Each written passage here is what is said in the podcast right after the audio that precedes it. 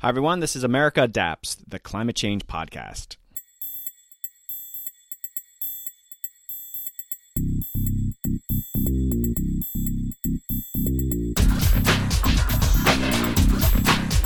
Hey, Adapters. Welcome back to another exciting episode. I'm partnering with Forerunner, a software company that works with local governments to help them with disaster management, flood risk, and adapting to future impacts of climate change. We'll hear from floodplain managers working in both riverine flooding areas and coastal flood zones. These guys are on the ground finding ways to help their communities with extreme flooding and changes expected with a changing climate. You'll hear how technology increasingly plays a role in the work they do and how communication and outreach are critical to getting their communities support in establishing effective flood prevention programs. Susanna Pho, co-founder of Forerunner, shares with us how climate analytics and technology are helping some of these frontline adapters, in this case, floodplain managers, do their jobs more effectively.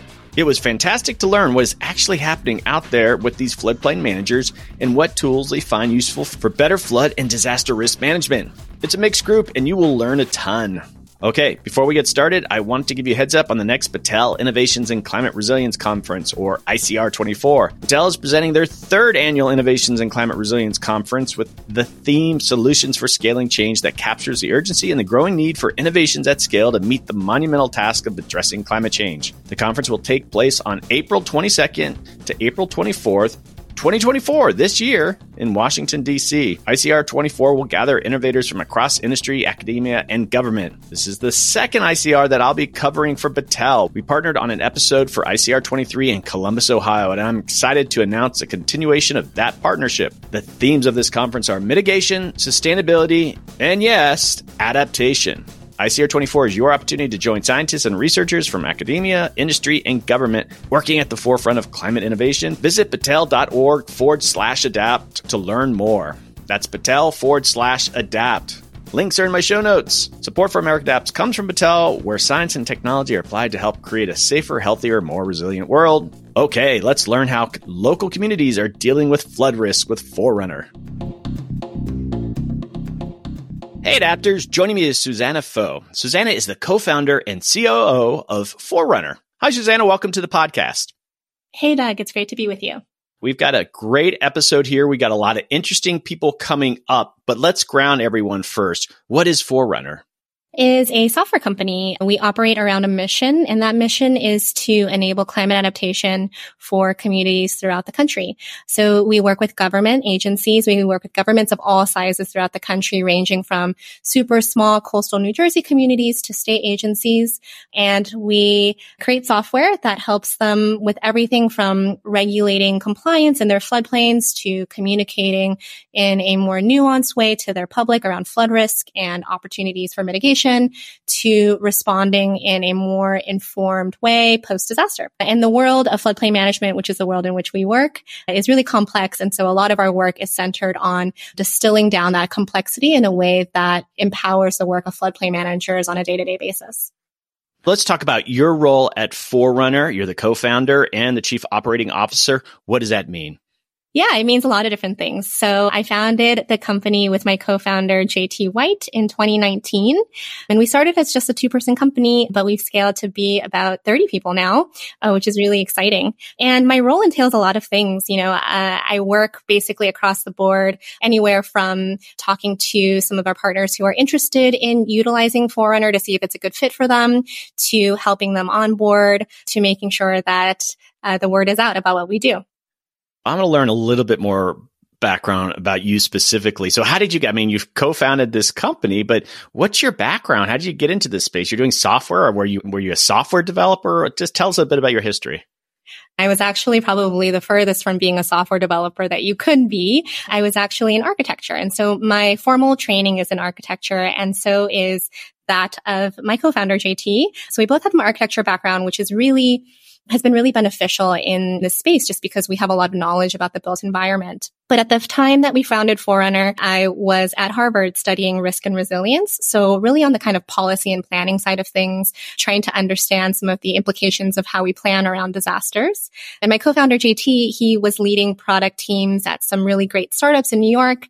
And we got together around a shared personal interest in the resilience space and in flooding and founded the company. Very cool. Let's talk a little technical stuff here too, because when I interviewed these folks, and I've already interviewed everybody, just so my listeners know that, let's ground folks, because we data and technology is an part of this episode. And so let's talk about how Forerunner supports disaster recovery efforts, because that's going to be a common theme throughout the episode.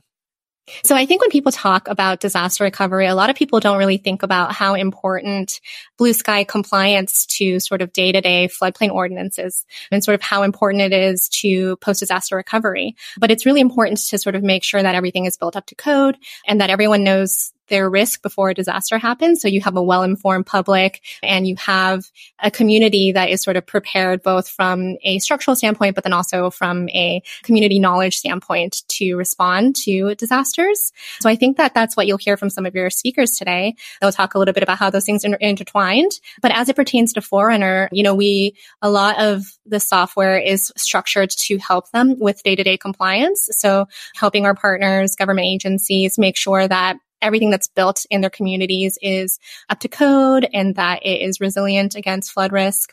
And then after that, we help them with providing data to residents, making sure that they keep their residents informed of what their flood risk is and what potential mitigation opportunities exist. And then also one of the biggest challenges in disasters is sort of having your ducks in a row before a disaster happens, right? So making sure that you have all the data in place that you need and all the processes in place that you need to collect data really quickly after a disaster happens, to be able to respond quickly and to be able to mobilize resources quickly. And so some of the things that Forerunner does to sort of help on this front is we help to consolidate data sort of across the board as it pertains to flood risk. So bringing all of the information that might inform post-disaster response into one place, including sort of some of the compliance data, but then also things like future sea level rise maps and sort of post-disaster inspection maps, things like that. And then we also make it easy to collect data post-disaster. We have a feature that does preliminary damage assessments. So that's really important thing that government agencies need to do after disasters. They need to go out and collect information about who was hardest hit. That's really important so that they can mobilize post-disaster funding, but also so that they can mobilize their own resources to send people out to help. You guys cover a lot of ground with this software, but I don't think I heard in there that how the, the software allows residents to access information on their individual property?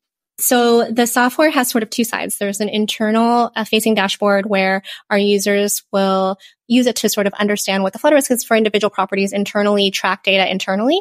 Um, and then for most of our partners, we also spin up a uh, public website for them to make available to the public so that anybody in any jurisdiction that we work in, um, I think we work in over eighty uh, governments now, um, can go to that website and look up their individual flood risk for their property. And if they have questions for their floodplain manager or for their local government, they can use a form on that website to submit information request. So it really helps us streamline that communication. So these floodplain managers that I'm interviewing this episode, they use a lot of language and there's a lot of assumptions that I think they're so used to being in this space. But so the software actually helps government agencies in fulfilling requirements for the National Flood Insurance Program and the Community Rating System. I, and I had never heard of the Community Rating System before, right? Most communities in the U S are uh, N F I P participating communities. And as N F I P participating communities, they do have to sort of do things like enforce minimum floodplain regulations, do a certain amount of record keeping. One of the big Big things is collect information about lowest floor elevations. All of that can be fairly difficult from a record keeping standpoint, but is important to maintain compliance to that federal program. Um, so we help with a lot of that sort of data gathering and data consolidation. And then with the C R S, the C R S is a really interesting program. Um, the Community Rating System is a federal program that is voluntary, and a lot of our partners participate in it because it offers discounts on flood insurance in exchange for community-level mitigation activities. A lot of those mitigation activities require documentation and re- sort of annual reporting. And we help with the reporting, but then also the data collection. So a good example of that is for these documents called elevation certificates. Communities participating in the C R S have to make sure that their elevation certificates are correct in order to stay in the program. We have a feature that helps them check those elevation certificates for compliance.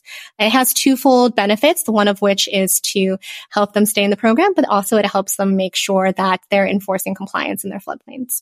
So gosh, this is just all the sausage making when it comes to adaptation planning. All right, let's get started with these guys. They have some amazing stories. Just give us a very broad overview. Who's coming on? Yeah, so we have a bunch of great people today. So we have Del Schwalz, Matthew Langley from Cedar Rapids, Iowa, Seamus Riley and Maggie Talley from Jefferson Parish, Louisiana, and then Mike Tuline from Point Pleasant Beach. So a great mix of people from coastal communities as well as riverine communities. Susanna, you're going to come back on at the end of the episode. We're going to talk a bit more about the work that you're doing and just a little discussion on some of the ground that we covered. But I'll see you at the end of the episode. Great. Looking forward. Hey, Adapters. Joining me is Maggie Talley and Seamus Riley from Jefferson Parish, Louisiana. Hi, Maggie and Seamus. Welcome to the podcast. Thank you. Hi. It's great to be here. Maggie, I'm going to start with you. I'm going to let you introduce yourself, position, title, what you do there. I'm the director of floodplain management and hazard mitigation department here at Jefferson Parish, and mostly focus on the elevation and mitigation reconstruction of residential structures, those that are more at risk or repetitive flooded properties. And we also help to help people or do our best to help people understand flood insurance, why it's different for their from themselves and their neighbors, and, and try to make sense of that for people, and do a bunch of other things that are related to flood risk education and outreach and, and mitigation in general. Great. Now, Seamus, tell me your role and responsibilities. Sure. I'm the floodplain manager and C R S specialist, and C R S stands for the Community Rating System, which is a FEMA N F I P program, and really sort of the gist of that program is that the more you do to go above and beyond the expectations of the N F I P as far as community awareness and outreach and and, and multiple other things, the more you are sort of rewarded with it with a, a point system that we have. So I run the C R S program and also the floodplain manager for Jefferson Parish. Seamus, I'm going to stick with you, and I want to just ground people in Jefferson Parish. I've been to Louisiana a bunch of times, but tell me a bit about Jefferson. Tell me, like, geographically where it's at. Is it a big population center? Just get people grounded on wh- where you're coming from. Sure. We are located, we actually are adjacent to the to Orleans Parish, which is obviously where the city of New Orleans is located. We are right on the south shore of Lake Pontchartrain. Really, we stretch for about fifty-five miles geographically from the north to the south. We start right there at the south shore of Lake Pontchartrain, and we stretch all the way down to the Gulf of Mexico, um, about fifty-five miles down. And we have a population right around, I believe it's right around four hundred fifty thousand people. We're the second most populous parish in Louisiana. And yeah, it's a wonderful place to be. It's full of culture. It's, it's a mecca for a lot of different activities, and it's just a, a neat place to reside. Great. So Maggie, let's talk about flooding and give us some context there. And it's probably one of the few areas in the United States where a lot of us actually probably have somewhat idea of what you guys deal with. But tell us on the ground, what are some of the flood management issues that you have to deal with? How much time do we have? I would say some of the, the major ones is we're very flat where we are. And so interior drainage is a big proponent of how we manage our flooding issues here. After Hurricane Katrina, we were fortunate to get a lot of mitigation dollars to help us with our infrastructure, mainly gray infrastructure. So that would include the drainage system as well as the levee system. But the flooding that we get, it's not really so much riverine flooding because we are levied off from the Mississippi River as well as Lake Pontchartrain. It's more about interior drainage where our pumps do an amazing job, but sometimes the rainfall just, it's too overwhelming for the system. And so people who who do flood here, it's because they're on low ground. And the more development that happens, it, it becomes that bathtub effect where there's just not anywhere for water to go other than up. We, we're sanely concreted throughout Jefferson Parish. And that's something that we're putting a lot of effort into right now is looking at green infrastructure features that can help to kind of take out some of that concrete and replace it with things that allow water to actually penetrate into the ground and into the soil. And because of the concrete and kind of the infrastructure we, we've had in place for the last few decades, we are seeing a, an insane rate of subsidence happening in our area where structures are literally sinking. And in many cases, you're starting to see cracks and, and some fundamental issues with foundations and that kind of thing. So rain, uh, I think it's true. I think the N F I P puts this out there, which is that anywhere it, it rains, it can flood. And with the fact that we get a, a, an average of sixty-four inches of rain a year, we're kind of at risk on any given day. So we've been working hard to address that risk. And yeah, and, and I will say that what we've been seeing now that we're getting more intense events as far as hurricanes are concerned and, and extreme heat and, and other things. I mean, the rain events and the weather events that are bringing in this, this crazy amount of rainfall, the properties that have actually been elevated through our program are not the ones that are getting water inside their homes. And so mitig- mitigation on the ground, we can see for sure is helping, it's making a difference, and is helping to protect families and their, you know, biggest asset. Okay, Seamus, I want you to build on that. So I'm from Florida originally. I'm here in Arizona now, but Florida hurricanes were always something that we had to worry about. So you have your own issues dealing with flood management because you're a rainy place. What happens when the, these hurricane events? I mean, how does your day job change in respect to that? Because it's just, it's these very unusual things that happen. Sure. Yeah. It's really before the hurricane, it, it seems like we have less and less warning now with the way that these systems are rapidly intensifying. So before the hurricane, it's pretty much, we just, we all work and we watch and wait and we see where, what's going to happen. But after the storm, it's really all dependent on the impact and, and how much damage has occurred.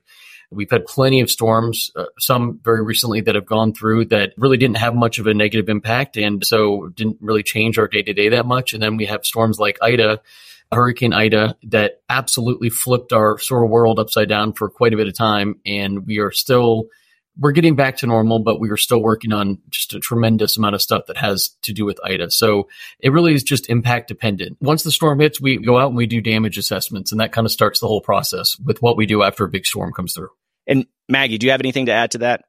Right. So once the damage assessments are underway, it helps us to triage the areas that we're going to go and do more extensive substantial damage estimates, which is an N F I P requirement that participating communities must do after a storm. And we do that kind of a step-by-step process where we will gather our team internally, and we have these sort of ready-to-go bags that have a lot of great information to pe- for people who have just recently gone through a storm as far as resources on how to start moving forward, because in most cases, you can't just start rebuilding. You need to get a permit. If you're substantially damaged, then that requires you to meet the height requirements from FEMA. Let's say you don't currently meet the elevation standard in your current ordinance or your local community's ordinance, and that house needs to be elevated before it can be repaired. There are a lot of kind of pieces to that process of understanding, number one, where did the major damage happen? Number two, who is substantially damaged based off of individual assessments and visual assessments rather. And then I think the third option is allowing people to get told, hey, you're substantially damaged. Please come into our office before you begin any repairs. And they have that opportunity at, at that point in time to either to make an appeal. If they don't agree with the assessment, they can submit documentation that will allow them to kind of contest the decision. And depending on how that comes out, they can either then get a permit and, and go ahead and start their repairs, or they need to, to wait. And we work with them to try to get them into an elevation grant or reconstruction grant so that they can get mitigated and therefore have an elevated home moving forward that will protect them from flooding in, again in the future.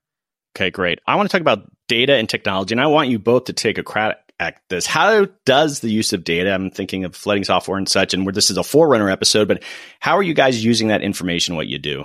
And uh, maybe start with Maggie.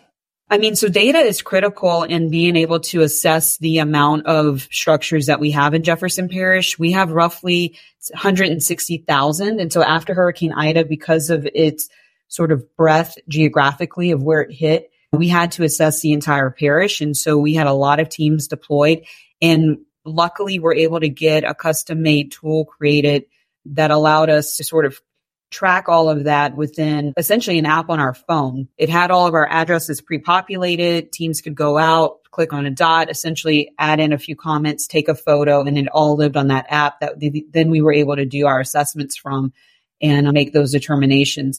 Then moving forward, I mean, when it comes to Forerunner, and I, I think Seamus will have more to add to this, but Forerunner site's been incredible for us because it houses our elevation certificates that we have on file that have information regarding first floor elevations. So we can kind of get a sense of how high, what were the water depths in different areas. And then we can look at that elevation certificate data and kind of compare the two to understand where we might have some of the worst damage just from an analytical viewpoint. And that could be a, a person or a team kind of looking analytically while they've got the, the actual teams that are on the ground in the field capturing the, the real life data. So technology is everything for us. And it's what allowed us to get our assessments done as quickly as we were able to.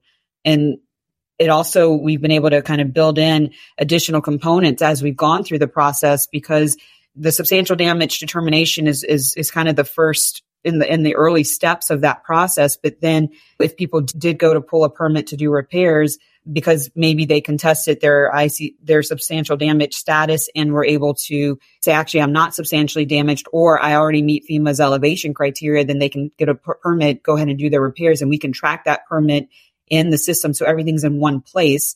That allows us to then pull a report and print out like a one pager per property, um, which actually came in very handy, because at the there's something that FEMA calls an eighty-nine day letter after an event. And so when we got that letter, we were not expecting it, but we were able to fulfill the request within just a matter of a few days, because we'd already been capturing the data in a way that we can easily export, filter, and share. So it's been absolutely critical for us. And, and Seamus, I want you to maybe sh- give your own perspective, but maybe factor into, are these tools useful when you're communicating to the public, or I guess elected officials or county leaders? I mean, has technology played a role in that? Sure, absolutely. I kind of feel like we've been under like a little bit of a, or gone through a little bit of a technological sort of renaissance over the last couple of years. It, we've really invested a lot of time and energy in programs that we have signed up for, and they've really resulted in quite a bit of benefit. We do have on our website, on the floodplain website for Jefferson Parish, we do have an online portal section. And in the portal section, we have everything from, you can get your own flood zone determination, you can apply for coastal permits and stuff like that.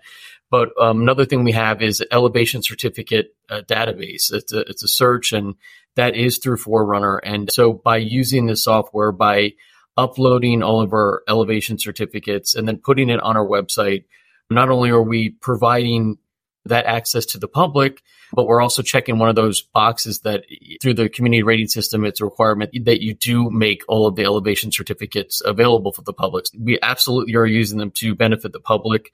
With Forerunner specifically, I work a lot with it, and we've, I'm, I think right now we've uploaded just about twenty-six thousand elevation certificates into the program. So that's an interface that is right there for the public to view. It, it contains numerous layers of data all on this one interface. And a lot of that data is extremely large in size, which is typically hard to work with for anybody internally and externally. So to have all of that in a system that is smooth and just consistently functional is very rewarding for us and for our residents. Maggie, so I've learned a lot about floodplain management just from my conversations for this episode. And one of the things I didn't realize is that sometimes people that don't even have background in it, because it might be a rural county or small county, you may be the tax collector, but you're doing some floodplain management work. But then you have highly sourced, highly resourced, highly technical experts. And any advice you could give to floodplain managers if you think of that spectrum out there? And I'm sure in Louisiana itself, you probably have very rural counties where floodplain managers really don't have many resources. What kind of advice would you give them, kind of to what they're doing? Oh, yeah. I mean, we kind of see that on a day-to-day basis, even within Jefferson Parish and the incorporated municipalities within it. We do a regular meeting on, on a monthly basis that we call the Jefferson United Mitigation Professionals Group, which basically is the floodplain manager for each of those communities within Jefferson Parish that come together to work through that community rating system program Seamus mentioned at the beginning. And just thinking about the roles that those people, those individuals play, some are building officials, some are actually town clerks who do payroll and, and taxes and run floodplain management and C R, that C R S program. They kind of do it all and wear a ton of different hats. And so oftentimes we, we're kind of caught up in that situation where we, unincorporated Jefferson Parish, are in a position and have access to resources rather easily that we can, for instance, I mean, in Seamus's title, he is a dual position of floodplain manager and C R S coordinator. And there's not another community within Jefferson Parish that has kind of a person designated as that dual role or just the C R S coordinator. It's often something that gets added on top of, of a lot of other job duties. And so my advice to, to people who are in that situation where they maybe floodplain management's not their number one everyday main job, or they just don't have, like you said, the resources at their fingertips. My advice is to try to understand the others in your area or your region. If there is a local or a state floodplain management association, become part of that group so that you can kind of build in that network for when you are coming across specific issues or need direction. You have then a working group of people that you can reach out to and know that you're getting kind of some expertise on something that maybe that individual might not feel one hundred percent confident in because they just don't deal with it every day. There are a lot of resources. Luckily, there are a ton of online resources, but I don't know about how you guys feel. I, I know I feel pretty inundated with information overload on an everyday basis. So I think just saying, oh, you got this resource and that, and just kind of doling out website after website, that can be more daunting, I think, than helpful. So I always personally like to talk to people and kind of talk through issues that I'm that I'm coming across. And so I think for me, that would be the the best way to go about it, is just build in those connections with other professionals in the system. Okay, so last question, and I'll be honest, this is probably what my listeners want to hear the most, that we know where you guys are located. Do you have a favorite Cajun restaurant, and what's your favorite Cajun dish there? And Seamus, we're going to start with you, and boy, I hope you say you do.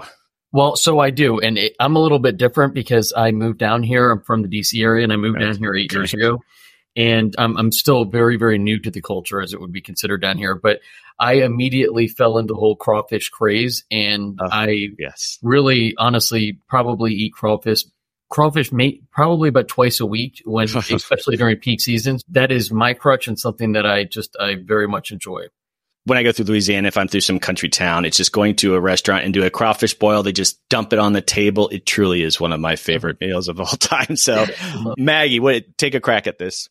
Yeah, so I'm actually from Houma, which is just an hour southwest from here. And so I've been in that Cajun cuisine my whole life. And there's so many options to love, but my go-to is actually red beans and rice. I like to try a lot of different places just to compare, because there's some that I really love and others I'm not so fond of, but I'm constantly on the lookout for, like, what's my absolute favorite place to get red beans and rice. You're and there are a lot of great contenders here, so no complaints at all. All right. Fantastic. I appreciate both of you coming on and sharing what you're doing there in Jefferson Parish. And thanks for coming on the podcast. Thanks so much. Thanks for having us. Of course. Thank you. Hey, Adapters. Joining me is Michael Tuline. Michael is a construction official and floodplain administrator. Hi, Michael. Welcome to the podcast. Thank you very much. Thank you for inviting me. So let's just give some people some context of who you are and where you're at. So where are you based out of? So I live and uh, work in Point Pleasant, New Jersey, on the, uh, the middle of the coast here on the Jersey Shore. And uh, I'm a construction official in the building department here in one of the local towns. This is obviously a highly populated region, right? Yeah, the town I live in and the town I work in here are, for the county, we're, we're the most populated towns in the county.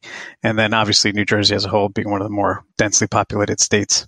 Can you give us some background about flooding issues in this region? Go. So on the Jersey Shore, one, it being an ocean front, and two, we, New Jersey has a lot of water that goes out to the ocean through a barrier island system.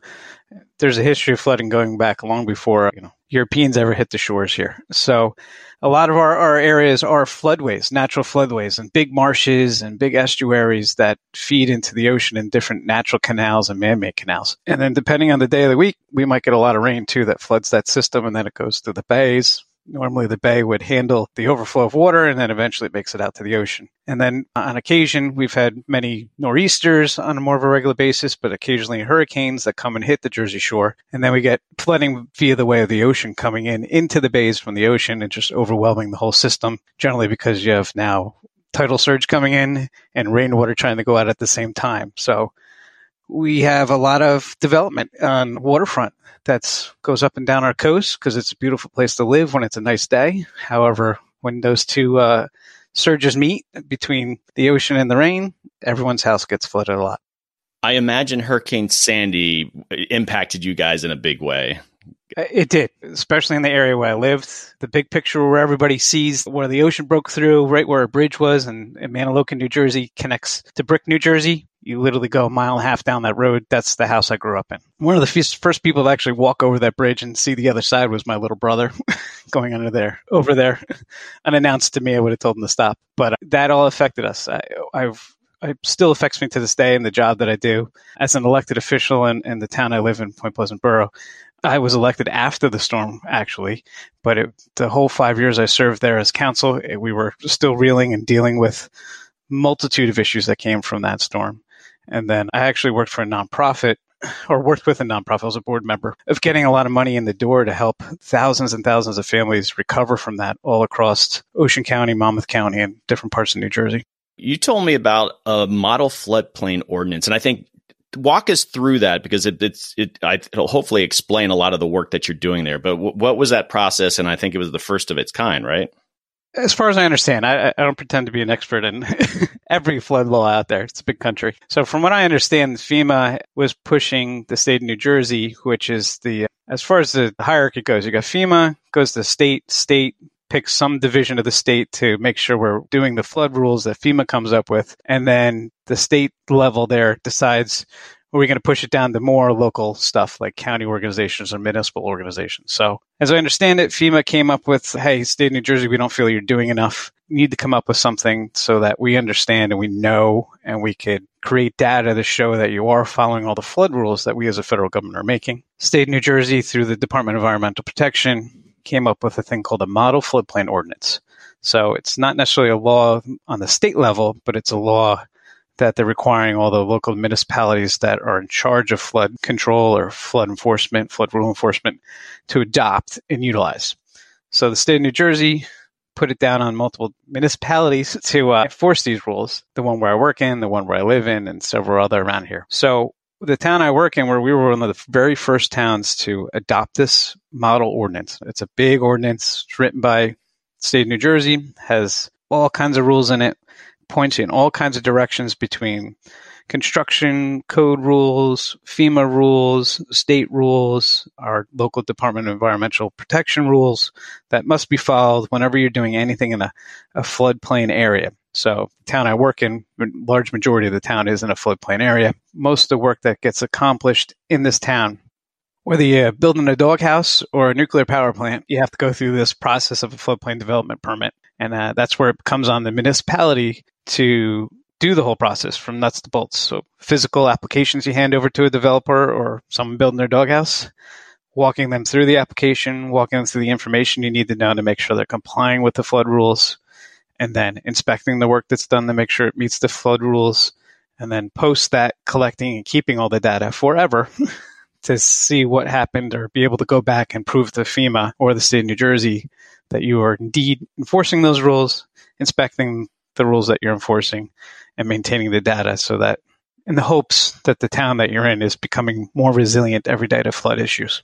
Okay, so on paper, that sounds like a really good idea, model ordinance. It's helping with water quality and such, but how's the, from a practical standpoint, is it something that you find a really useful framework for you to have these conversations and processes, or are they, are there things that need to change? It's very useful. I, I'm seeing the benefit of it today, and I'm seeing things move better, and because we're almost forcing people to get educated. So you're forcing homeowners and businesses, you know, we're, we're much more stringent on how we're doing it. And uh, kind of go sideways real quick. There's a uniform construction code for the state of New Jersey. So when you build a house in New Jersey, there's certain business, uh, codes that should be the same, whether or not I'm building a house in Bergen County or Cape May County. However, they're all enforced by different people. And they're individuals. The same guy does not work in Bergen County that works in in uh, Cape May County. So he might enforce the code slightly different. And then if you don't have that level of uniform code, which we really didn't have at the time for flood, it was even more confusing. So now we're getting more of a uniform code. There's a lag time between us being the first people to adopt it and then obviously the last couple towns in New Jersey to adopt it, which probably won't happen for another two or three years. So once it's all uniform, it's it's helpful because it's the benefit is education to everybody, even though you're kind of forcing it down their throat, but it's it's for the better. And on the other side of that, we have this big, clumsy process that's pushed out by the state of New Jersey via FEMA, and there's not a lot of instruction on how to do it. That's where I kind of came in. I, I got dropped on my head, and they're like, all right, do this. And you're like, this is a forty page application. Do what? What are you talking about? Where are all the reference pieces for this? Oh, we don't know. You got to figure that out. That's where I feel it's gotten too clunky, because when the Uniform Construction Code came out, there was a whole team of people.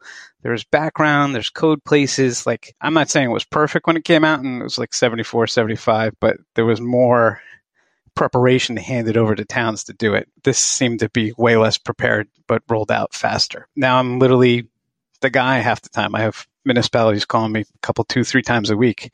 We've adopted the ordinance. What do we do, Mike? How do we do this? And you're like, sure, give me sixty hours to explain to you how I do this. Let me show you how the software is, the notifications to the customers, how you teach your inspectors, how do you track the data somewhere, how do you, you know, be peaceful and kind to people to explain to them that you're only trying to keep their house from flooding and you're not there to, you know, make their cost of their project increase threefold. This is the sausage making of floodplain management. Exactly. one hundred percent. Well, and, and I'm curious, you, you'd mentioned that the ordinance kicks in within the floodplain. Now, I think every state and maybe even cities are different. What is there, you use the language like, okay, is the floodplain the, a one in a hundred year event, one in a five hundred? Do you guys use those terminologies? Uh, yes, we do. So we are very lucky as a as a municipality to, where I live and where I work. FEMA's completely mapped our area. So it's very easy for me to go back to FEMA and look at the flood map that came out in twenty eighteen and go, your house is in the flood zone or your lot's in the flood zone or not.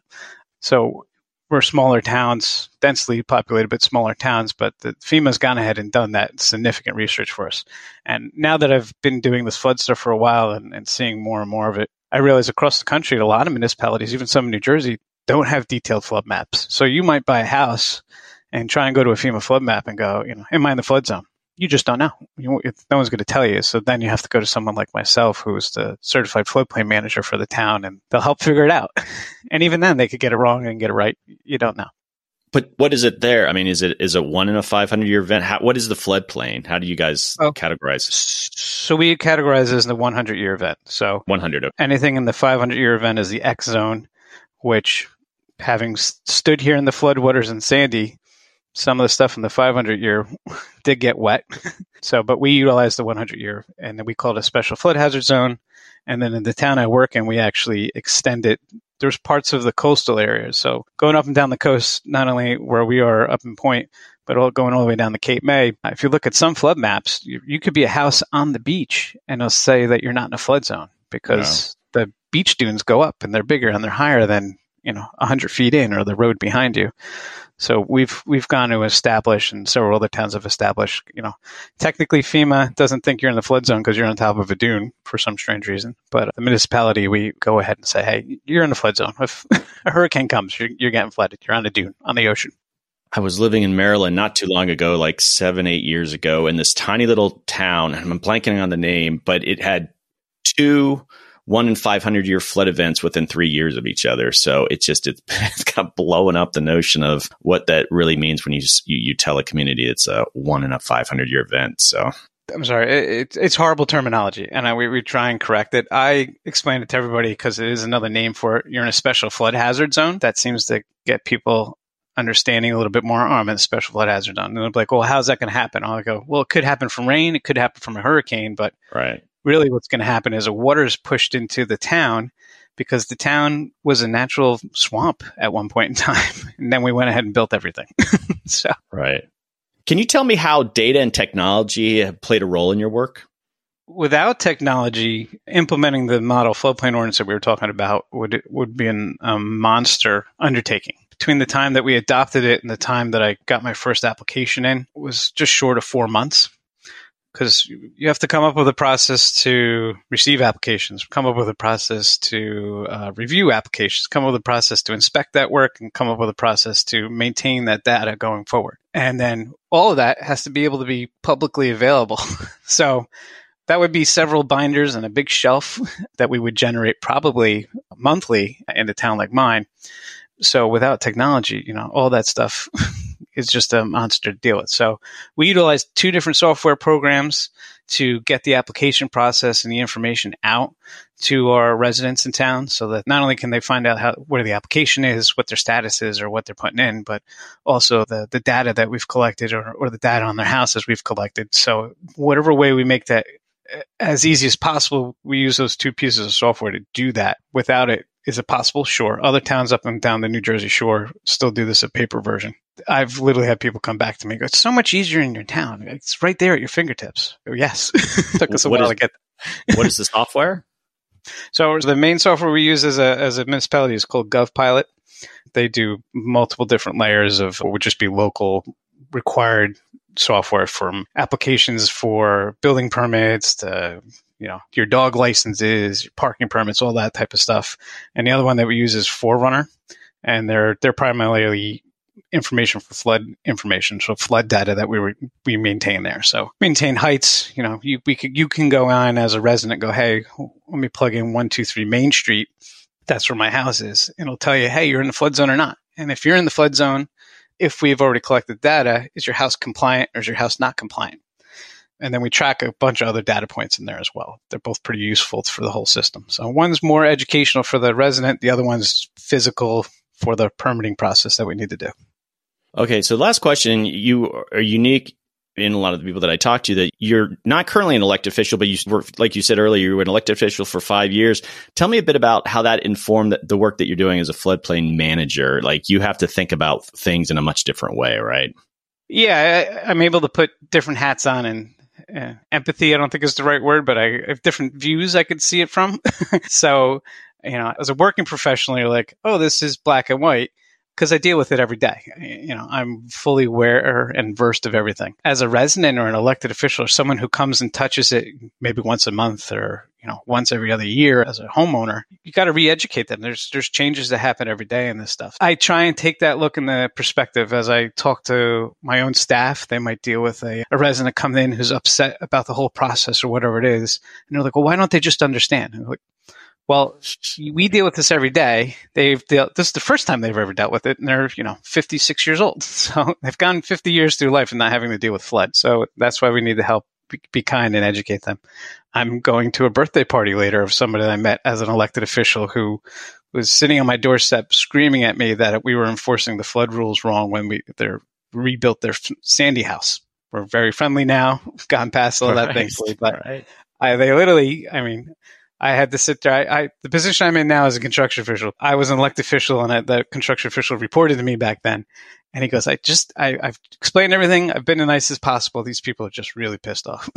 And I go, I get it. So as an elected official, and sometimes elected officials here do the same thing for me, you get the brunt of the emotion. And at the end of the day, you go, listen, I know we're just the local enforcing body. This, the federal government told the state to do this, and now the state's telling us to do this. So I wish I could get the head of FEMA on the line and tell you why this rule was made this way. You know, I generally understand why the rule's made that way, but there is no reprieve. You know, we're doing this to make your house safer, and we're doing this because if you don't do that and you come back to us as the local, federal, or state government for money to fix your house that should have been made safe when you had the opportunity to, it's every tax dollar in the country's helping you rebuild your house. So, you know, if your neighbor did the same situation, do you want to go give them twenty dollars to help fix your house when they knew they should have fixed it to begin with? I don't know. That's kind of how I, I've looked at it as a politician over years, and I look at it now as administrators. You got to wear every hat. People are coming in. They have no idea what they're talking about. But sometimes it takes you twenty-five minutes to explain the whole process to them. But I only have about three thousand homeowners in town that I have to deal with at the end of the day. And occasionally, you know, you get turnover from people buying houses. But my hope is over the next five years, I've educated enough of the people that it's not a daily twenty-five minute conversation anymore with a homeowner. It's, you know, once a month, once a week, I get to have that twenty-five minute education that I give out. So, Michael, I want to thank you for coming on the podcast, and this has been a pleasure talking with you. Absolutely. Thanks you for uh, having me. And I'll look forward to listening to the rest of your podcast. I got two or three under the belt. They were all great so far. Hey, Adapters. Joining me is Del Swalls. Del is the president of Swalls Consulting, an engineering and floodplain management company. Hi, Del. Welcome to the podcast. Hey, Doug. Thanks for having me. All right. Let's talk about floodplain management. So where are you based, though? I'm here in Orlando, Florida. Florida, there's a lot of flooding, but that's not necessarily where you focus on. Can you tell us the geographic region of where you do work?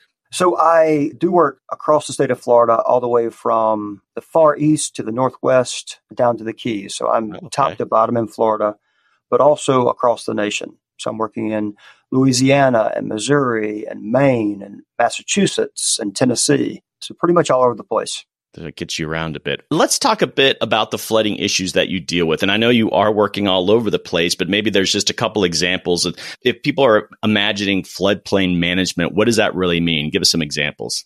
Well, it's a really wide spectrum of both industries and, and problems and scenarios. So I serve on the board of directors for the Florida Floodplain Managers Association, which is a group of over a thousand community officials, surveyors, engineers, technical professionals, private consultants across the state of Florida. And these are as varied as you get. You'll have a community official who is the an engineer who runs the public works department, or you'll have a community official who's the floodplain manager, who's the tax official. And so you have a wide range of technical background and expertise, all trying to accomplish the same thing, which is managing the floodplain and the flood risk for their communities. And I'm the past chair of F F M A, and so sitting on the board of directors for them, the focus is to help all these different aspects of floodplain management. The focus here is to take all these different backgrounds of floodplain managers and help them accomplish their goals, which is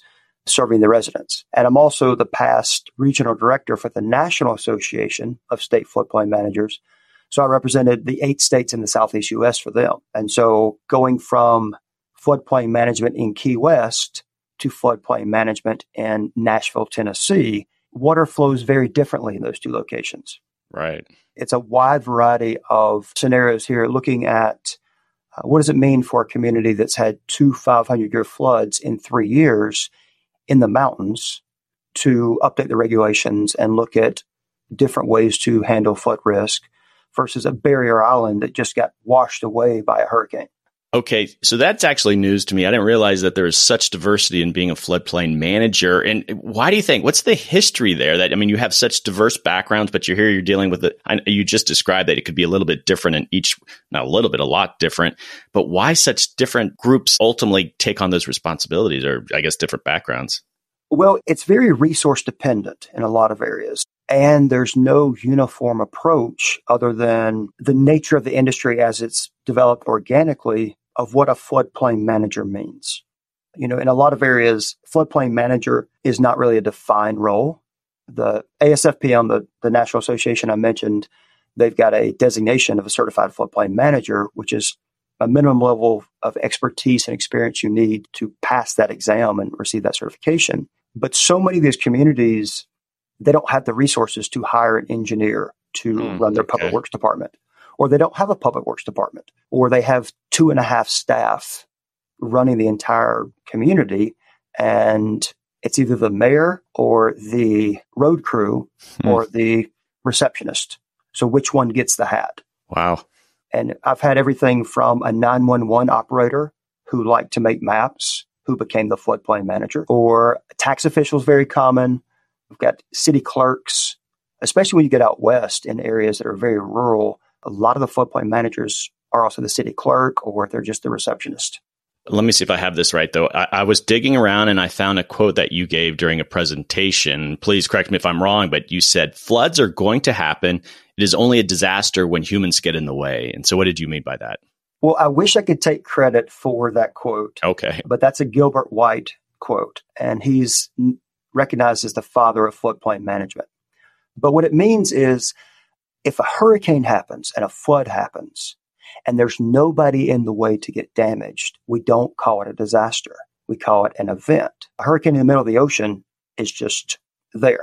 But when you get human infrastructure, when you get humans in the way, houses in the way, roads in the way that can be damaged, then it becomes a disaster. But there's the story that I heard several years ago. Alabama has done a really good job of mitigating flood risk in some areas. And there's a river in southern Alabama that there was a major flood that occurred, and the floodplain, when it the flood happened and the river jumped its banks, the floodplain was three miles wide. Wow. And I mean, land underwater, three miles wide. But it wasn't a declared disaster because nothing but a couple of homes got flooded because they had removed everything.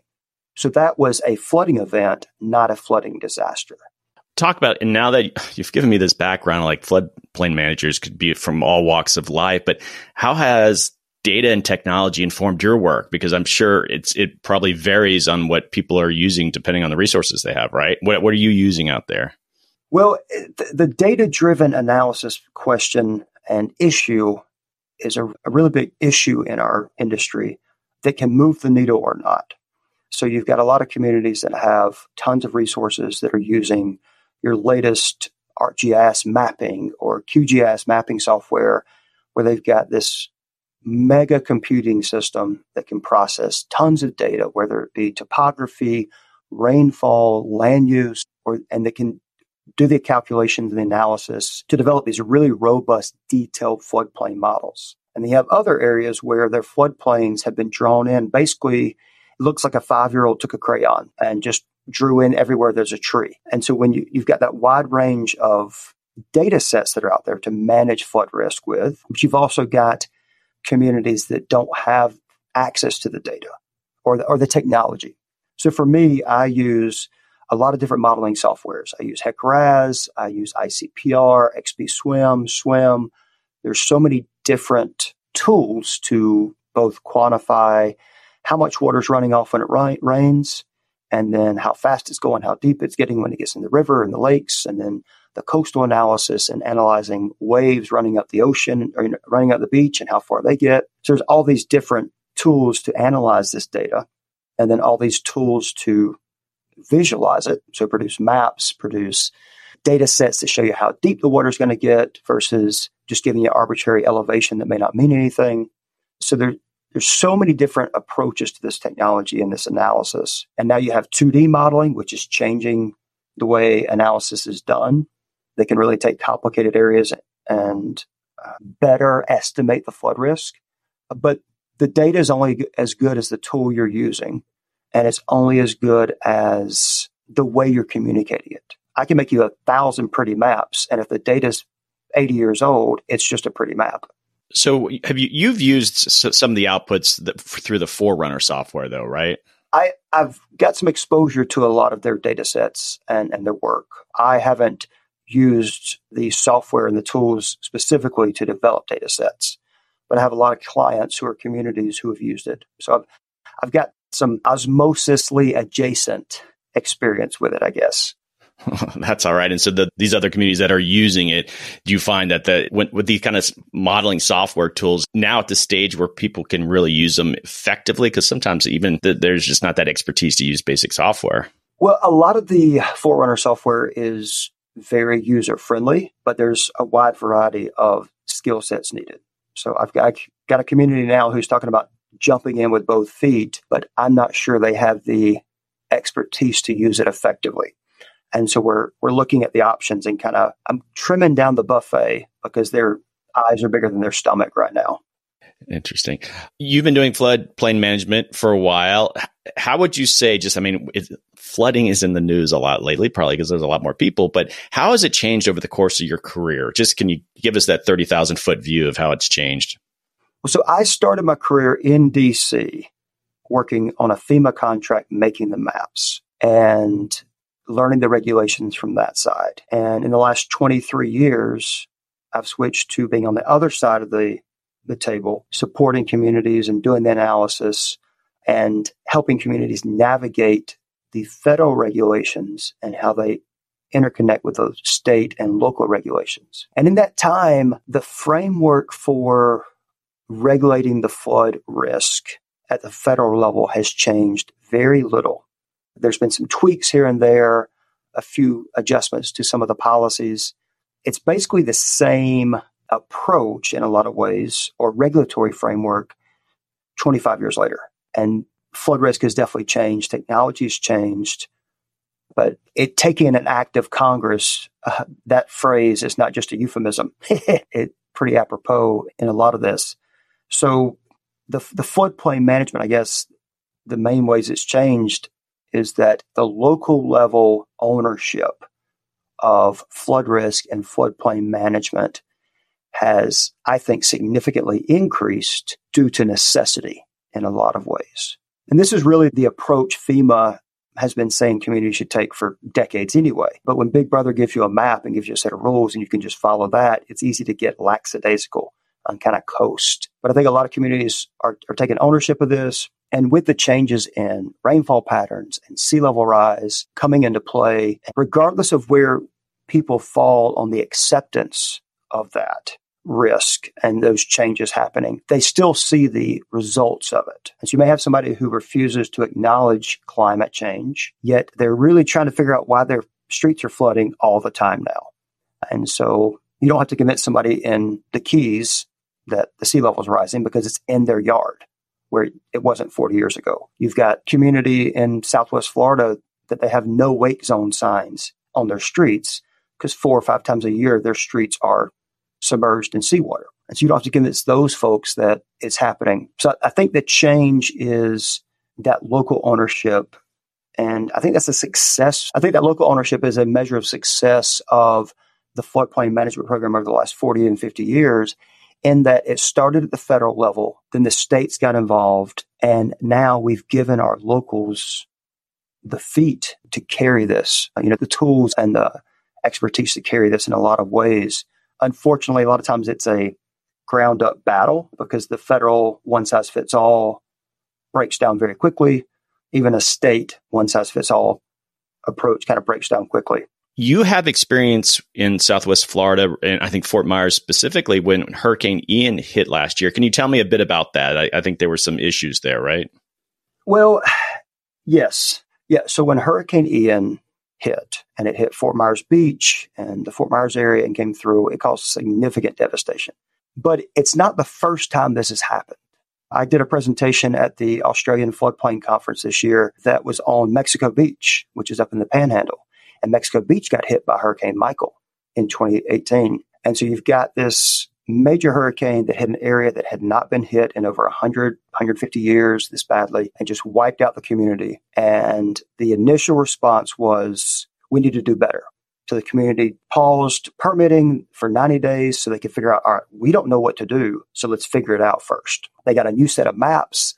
They figured out that they needed to raise their regulations. The, the FEMA minimum, the building code minimum was not enough. So they actually went in as a really wise city commission. Instead of doing a foot above FEMA's elevation, which is the bare minimum, they went a foot and a half above the five hundred year everywhere.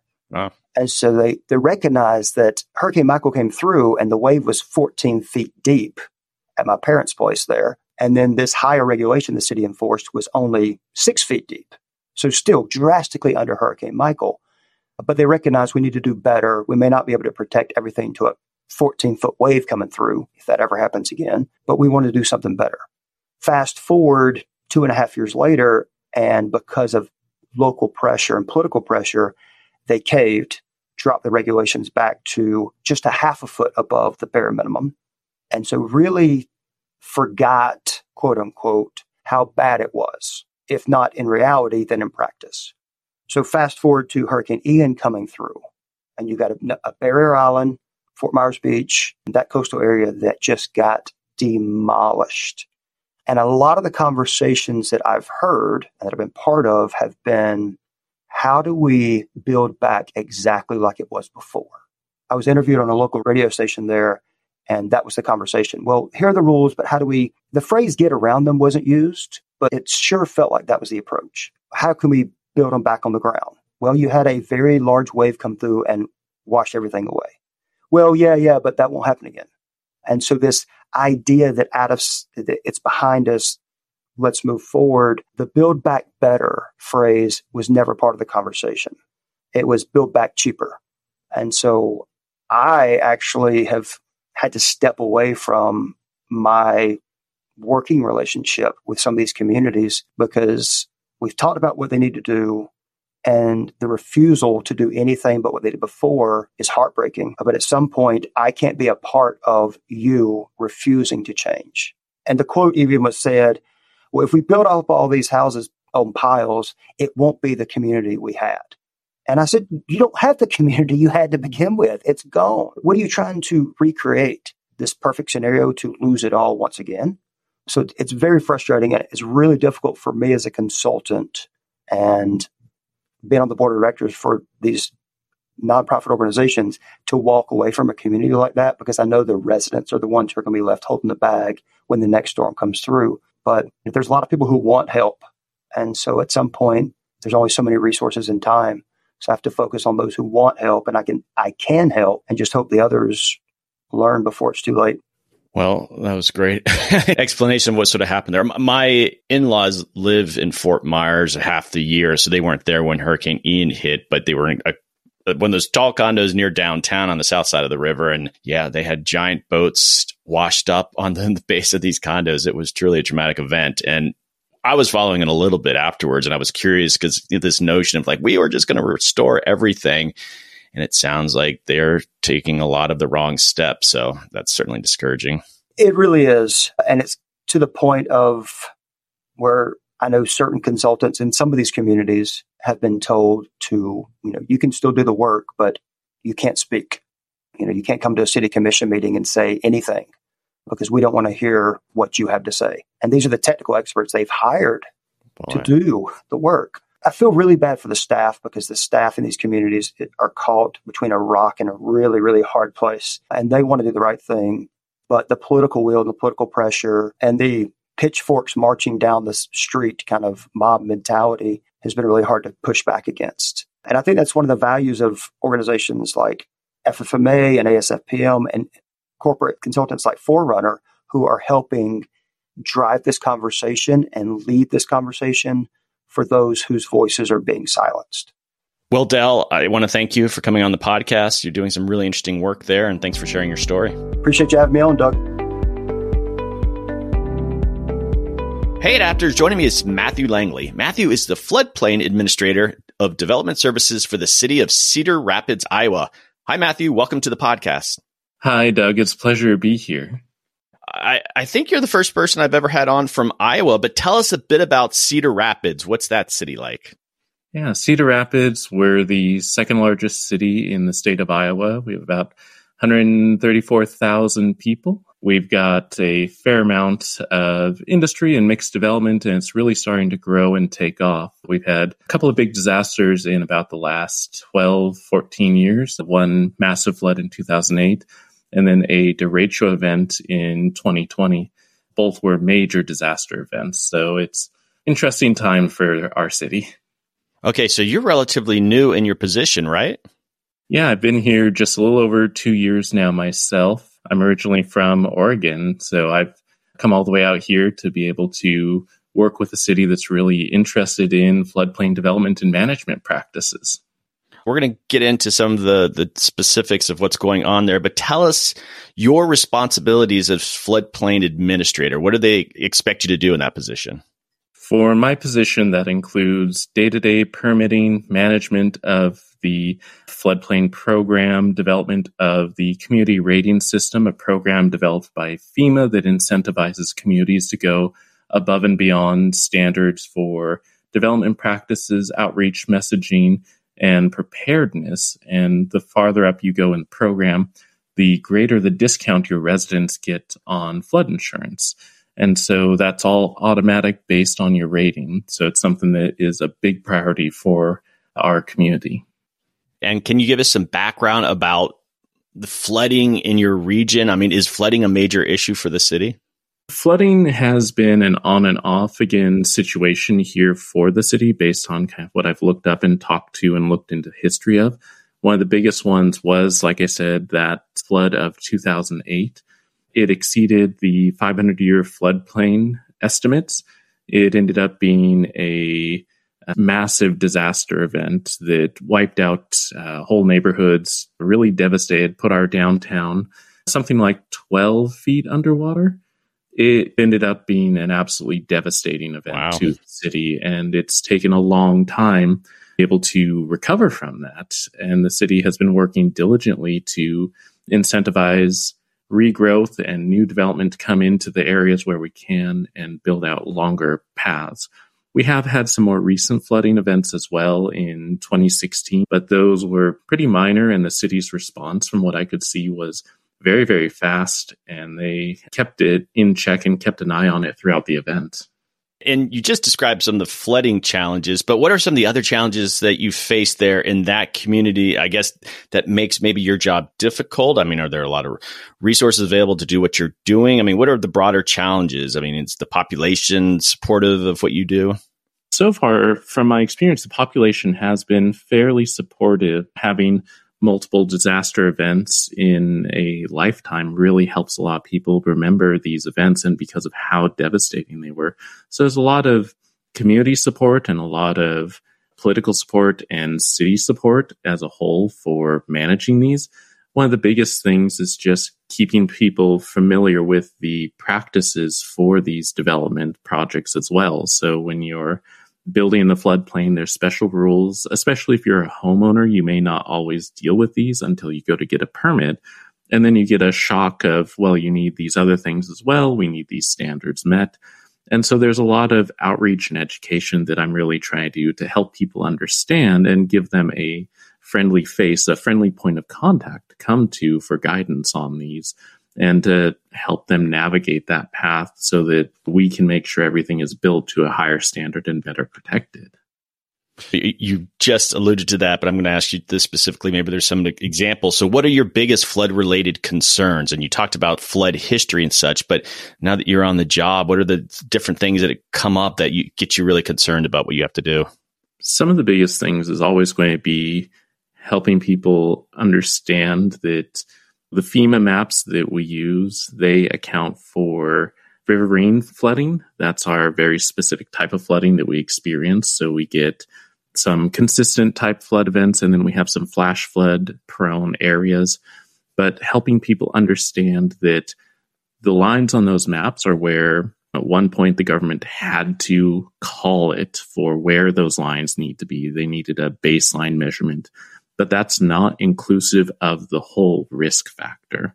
So even if you're outside of that hundred-year floodplain, that one percent annual chance, getting people to understand that you're still at risk if you're outside of those areas. It doesn't account for rainfall. It doesn't account for these other factors that still have you facing a flood risk, and the fact that a lot of these maps are very, very out of date. Flood maps are updated either when a community initiates the process, which is a labor-intensive process, or when FEMA is able to do a new detailed study of different waterways in your area, which they're trying to do that for the whole country. So it takes a while for them to get around to certain communities. We've got some new maps coming down that are updating maps that were last studied in either ninety-one or eighty-two. And so there's a huge time gap, and we're seeing the floodplain increase to reflect the changes in development patterns, reflect the new analysis methods that are used that are better able to model the waterways, all these different things that people who were historically out, quote unquote, of the floodplain by the maps at the time are now being shown as in, which is to be expected, unfortunately, because it better models the risk for them. Okay, so you had talked about it just briefly earlier, but tell us a bit more about this community rating system. What is that for? How do you work with that? It is a program that FEMA developed and works with communities on. Uh, it's a six hundred plus page manual that sits at my desk at all times. It tackles a number of things. It's FEMA's way to encourage that a community increases how much they are communicating risk and awareness and flood insurance to their communities. It encourages proper management practices of development in the floodplain, so making sure things like elevation certificates are properly maintained. It encourages having higher standards above and beyond what FEMA w- requires as part of the National Flood Insurance Program. So things like communities who go above FEMA's requirement of the lowest floor of a building going to the base flood elevation, a lot of communities go above that, and we get credit for that. So here in Cedar Rapids, we require that the lowest floor be elevated to one foot above base flood elevation. And that includes utilities, mechanical, electrical, all that kind of stuff too. But then there's also credit that you can get for developing these long-range planning tools, planning for substantial damage. So when a disaster event hits, the city has a coordinated plan in responding to how do we assess these buildings? How do we move through the process of what FEMA calls substantial damage and what our ordinance calls as well? And so by having these planning tools for different things, different components of floodplain management practices, whether it's our warning systems or our, like I said, the substantial damage plans, different things like that, and our hazard mitigation plans, linking all of these pieces together and then connecting to other risk factors like the stormwater programs and the drainage programs. FEMA recognizes communities that go above and beyond. And by doing that, we move up in the rankings, which is a ten to one is how they do it, ten being the lowest, one being the highest. we're currently what's called a C R S six community, which is a twenty percent discount for our residents that is automatically removed from their flood insurance premiums. So it saves our residents quite a lot on flood insurance costs, because everyone knows flood insurance is not exactly the cheapest thing out there. I know this is an important part of what you do there. Explain your role, and I guess even your office's role in outreach and in community engagement. So from our department is the department that administers the program, but this is also the first time that the city has had a dedicated full-time position for floodplain management. It's something that in a lot of communities is typically a hat on a hat, or the third hat that someone might be wearing. And so a lot of what my role is really focused on developing that program, refining our outreach, really trying to ramp up what we're doing to raise awareness, develop these different tools, and juggling the permitting as well. And some of that's internal discussions on getting a standardized process together and helping people internally know what it is that we need for floodplain management practices, and then also conveying that to the development community and to the residents. And then as far as the community rating system program, a big part of what I'm doing right now is developing different ways to communicate and talk to our residents and our developers to help them understand these risks and encourage them to take additional precautions, to be aware of these things, and to give them easier tools to look at what are the stream gauges at, what are the flood risks at, where can I find information on my property if I have these documents like an elevation certificate already. We're working on ways to be able to expand ease of access. And that's probably one of the biggest things that I'm really working on right now. Tell me a bit about how data and technology play a role in the work that you do. It's a huge part of what I do. A big part of what the community rating system requires is annually and every five years, there's inspections of your program. And so we have to document things very, very carefully.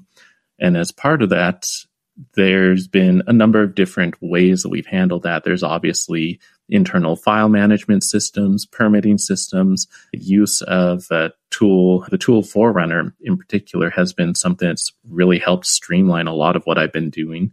We have to be able to manage elevation certificates. It's something that's required of the C R S program itself. And as part of that, we have to maintain accuracy of those. FEMA expects a ninety percent accuracy at every annual inspection to maintain participation.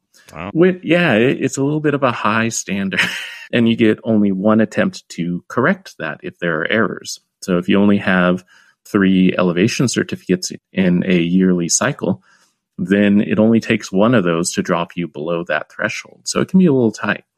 But tools like Forerunner really kind of help us manage and track and keep an eye on all that information. And then also making it publicly available to our residents as well, um, whether it's through public-facing map tools where you can look at the documents, or we revamped our floodplain website to really try and increase the accessibility and understanding of the information. And we're constantly trying to figure out what our residents want and need typically in terms of floodplain type materials.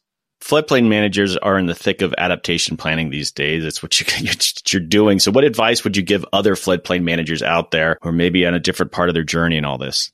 One of the biggest things since I started in floodplain management, what really surprised me is it's a fairly tight community, fairly close community. You're not alone in this. We may be in different jurisdictions. We may be in different states, but we're all dealing with the same sets of rules and the same sets of challenges. And leaning on each other is probably one of the biggest things. I've got a few other floodplain administrators that I'll bounce questions and ideas off of, and they'll do the same with me. And it's such a strong thing to have different levels of expertise to be able to sometimes go, hey, you know, the N F I P says this. How are you guys interpreting that? It it really helps strengthen and bounce off of ideas for how to interpret these and make sure that we're not going to trip on these federal rules. And, and ultimately, that's one of the biggest challenges. You know, communities are trying to make sure that we're meeting these federal requirements, and FEMA will sometimes come back at you and say, no, you're doing that wrong. You need to fix that. And so we're really trying to make sure we're doing that while keeping our development practices moving forward and being able to have a supportive community, whether that's at the conferences that as uh, certified floodplain managers, we're always interested in talking and going over these details and the challenges and kind of picking each other's brains. So don't be afraid to reach out to another floodplain administrator. We're all in the same boat together in this. So what do you hope to achieve in the next few years? You are, how are you going to prep in for the, I guess, the mid to long term? Mid to long term, one of the things that we're working on is, and is a priority for me, is getting to the next C R S rating, getting to a C R S five for our community, and then getting us to a four. So it's a fairly big jump, but the benefits and improved resiliency and protection for our residents combined with the decrease in flood insurance is a huge benefit for our community. One of the things I should have mentioned earlier as well is that, you know, Cedar Rapids, out of all of the communities in the state of Iowa, has the highest number of flood insurance policies and the highest total premiums of every other community within the state. And so for us, being able to help protect our residents who have these flood insurance policies, who some do or don't have the choice, whether they have a mortgage or not, you know, reducing that cost burden on them while making sure that all future development is built to a better standard so that we can bounce back from a disaster, so that we're handling that upfront mitigation and adaptation components to be able to adjust our behaviors. You know, there's a number of projects in the city going on that are working on adaptation after the two thousand eight flood. But, you know, we're also looking to how do we make sure that future development practices on the private side are built to a good quality. And the C R S program is a great incentive to help build towards that as well. Last question. Cedar Rapids bills itself as the city of five seasons. What the heck does that mean? Oh, it has been a while since I've looked up the city of five seasons. Oh, so you, they don't force you to learn as working for the city? I'm a little bit out of info on that one. No, keep looking, keep looking, because your manager, if they, they listen to this, they're going to dock your bonus. You know, that's what. Oh, that's right. It's based on a Bible verse, actually. Okay. So, and I've got the quote right here. To everything, there is a season and a time to every purpose under heaven. So they added an explanation to go with that, saying that life is the sum of all seasons with which is filled life. And if we have time to enjoy the things most important to us, life is rich and full indeed. In Cedar Rapids, there's time enough, time to enjoy the season as they pass. Extra time, precious time, a fifth season. I think that's my first Bible verse on the podcast. I was hoping it'd be just something goofy. I'm not here like uh, promoting one religion over the other, but okay, there you go. I just saw it. it. It's on a logo there on your website. So I was just like, what that all about? Matthew, this has been great. You guys are doing some great work there, and thanks for coming on the podcast. Happy to, and thank you so much for having me as well, Doug. Okay, guys, we are back with Susanna Pho. Welcome back, Susanna. Hi, thanks for having me again. We just heard from some of your partners. They are doing some amazing work out there all over the place. We heard some interesting things around the places that they live. It was really cool to get to know these people. I just want to bring up too, and I brought that up with some of them, is that I really didn't understand who floodplain managers are. And I guess you needed to sort of understand this when you were developing your software, but They, they could be like the tax person that now is also the floodplain manager. Yeah, that's totally right. And I think that was really surprising to us when we got started too, is that a lot of our partners wear an incredible amount of hats, and it gives them kind of superpowers in that they have expertise in all sorts of things. But you're totally right that it also means that, you know, when we are building software to meet the needs of floodplain managers, it's a really diverse set of people whose needs we're meeting. Yeah, they were an interesting bunch. So let, let's talk a bit. So this is flooding that's happening. Is there anything you guys are working on going beyond flooding? What's sort of next for you in development? It's a very timely question, because I think something that I think has made us sort of successful since we founded is that we really sort of follow the needs of our partners. And so all of the features that we've built so far have really been based on the feedback of our partners.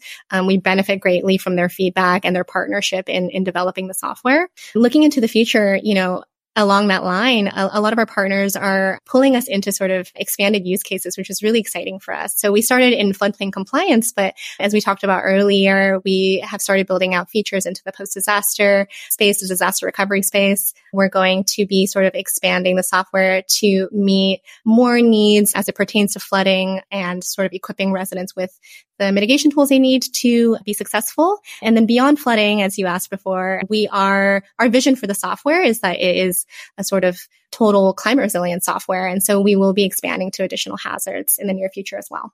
I have to ask, because everyone's asking this question, how is A I playing a role in what you do? Is that like something under the hood? What is it, or are you incorporating it? Because I'm actually using A I in my podcast production. So is it playing a role? So for sure, you know, everybody's talking about A I these days, and A I does play a role in our software. So we use computer vision to extract data from floodplain permits in order to sort of generate insights for our partner communities. Um, it's really valuable just because um, a lot of the documentation that uh, floodplain managers typically have access to might be really valuable information. For example, you know, how high a property is in a flood zone is really important to know, um, but might not necessarily be that accessible at scale. Um, so one of the big things that we do is we extract the data from elevation certificates to make that data structured, geospatial, a lot more accessible to our partners so that they can use it for everything from compliance to planning. Great. And I have to ask this because I've done some climate modeling episodes and they are extremely popular. So here I am working with a software company that obviously climate modeling is part of this. And so a lot of these models aren't necessarily reliable. And then you have local government entities like people that we interviewed in this episode. They don't necessarily even know how to use it or what's under the hood. How do you communicate to these groups that might not necessarily have the sophistication to even understand what you're doing with your software, and I guess to have confidence that your software is up to snuff to do what it's supposed to do? Yeah, I think that's a that's a really good point. And I, I think I remember Dal talking a little bit about sort of like how much data there is available, but how some communities might not be able to sort of do anything with it. And that's really sort of the space that we operate in, and sort of why we are so driven towards our mission is because we do really believe that there is an incredible amount of data available, both at the fingertips of our partners, but then also just sort of in the world. And we're sort of in the business of making that data more accessible for day-to-day use cases. And yeah, I think your question was around sort of like how we communicate when sort of there's a lot of complex technical, when we do something that's like sort of complex or technical. And I think the, the way that we do that is by making our software really easy to use. So the software is built to be used without technical expertise so that anyone who, even if you don't aren't very confident with computers, you can utilize it. And that's really the sort of design and engineering ethos that we bring to the table for sure, because we want to make it so that everyone can sort of leverage data and technology in a way that empowers their work. And I guess it's, it's a little bit easier too with your software that you can ground truth some of the stuff, because a lot of these things, they come yeah. in like twenty fifty, twenty seventy, you're actually just dealing with even flooding events that they're experiencing now. You can actually ground truth it. Yeah, you're totally right that, you know, a really great way to use our software is to sort of use it to cross-reference some of these projections that our communities have access to with the ground truth data that they're bringing into Forerunner.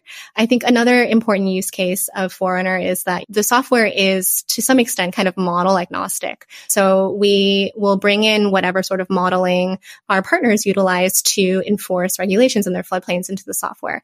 And that allows them to both have the flexibility to use whatever data they have and they want to use. But it also sort of opens up a world in which they can use more sort of innovative forward-facing modeling, because they can use a software like ours to be able to mobilize that data in a way that allows everyone to be able to access it. I, I want to follow up on this is that you mentioned that you have grown so much. You have like thirty people here. And in my previous episodes, when I talked about these things, part of it is like these are highly technical companies that are doing climate modeling. And part of the problem sometimes is just interfacing with the public and explaining to them what these things are even capable of doing. Is communication, are you hiring people like that? Is that something you think about? Yeah. It is a really big issue, I think, across the board, both sort of flood risk communication and then also climate change uh, communication. So we talk with our partners a lot about that. And so a lot of the sort of ways in which we help with communication is through the software itself in terms of making it so that our partners can more easily communicate flood risk to their residents. So in the past year alone, we've made a few improvements to the public-facing websites that we create for our partners in order to make sure that they are communicating as much nuance as possible. And so some things that we've added are we've added the ability to sort of customize information requests from residents so that when residents are confused about flood risk or they're confused about jargon or they're confused about terminology, they can be very specific in how they sort of ask for help from their from their communities. Flood risk communication is really a central part of what we do at Forerunner and will continue to be. A lot of times people who get into the climate adaptation space don't necessarily know that they're getting into adaptation. They're just doing maybe disaster management and such. And so is that something that's talked about with your staff? Do you, does your staff feel like they're doing climate adaptation work? Yeah, we talk about that a lot. And I think, you know, the team is very energized and mobilized around our mission. And so we're really lucky to have a team that feels very passionately about the impact that we have and also sort of how it's growing. So we talk about that a lot internally, both sort of like how some of the smaller, finer grain work that we're doing contributes to a larger mission of enabling climate adaptation and sort of how adaptation is tied to sort of on the ground dis- disaster recovery and on the ground code enforcement, right? And so, you know, when you think about floodplain ordinance compliance, you're not necessarily thinking, oh, that's the secret sauce to enabling adaptation. But we really believe that it is. And that's why we do what we do. So if people want to learn more about what you guys do, what do you recommend? So if you'd like to learn more about what we do, feel free to send us an email. You can email me at Susanna at with forerunner dot com or go to our website, which is w w w dot with forerunner dot com. All right, Susanna, it has been great partnering with you. Thanks for coming on the podcast. Thank you so much for having me.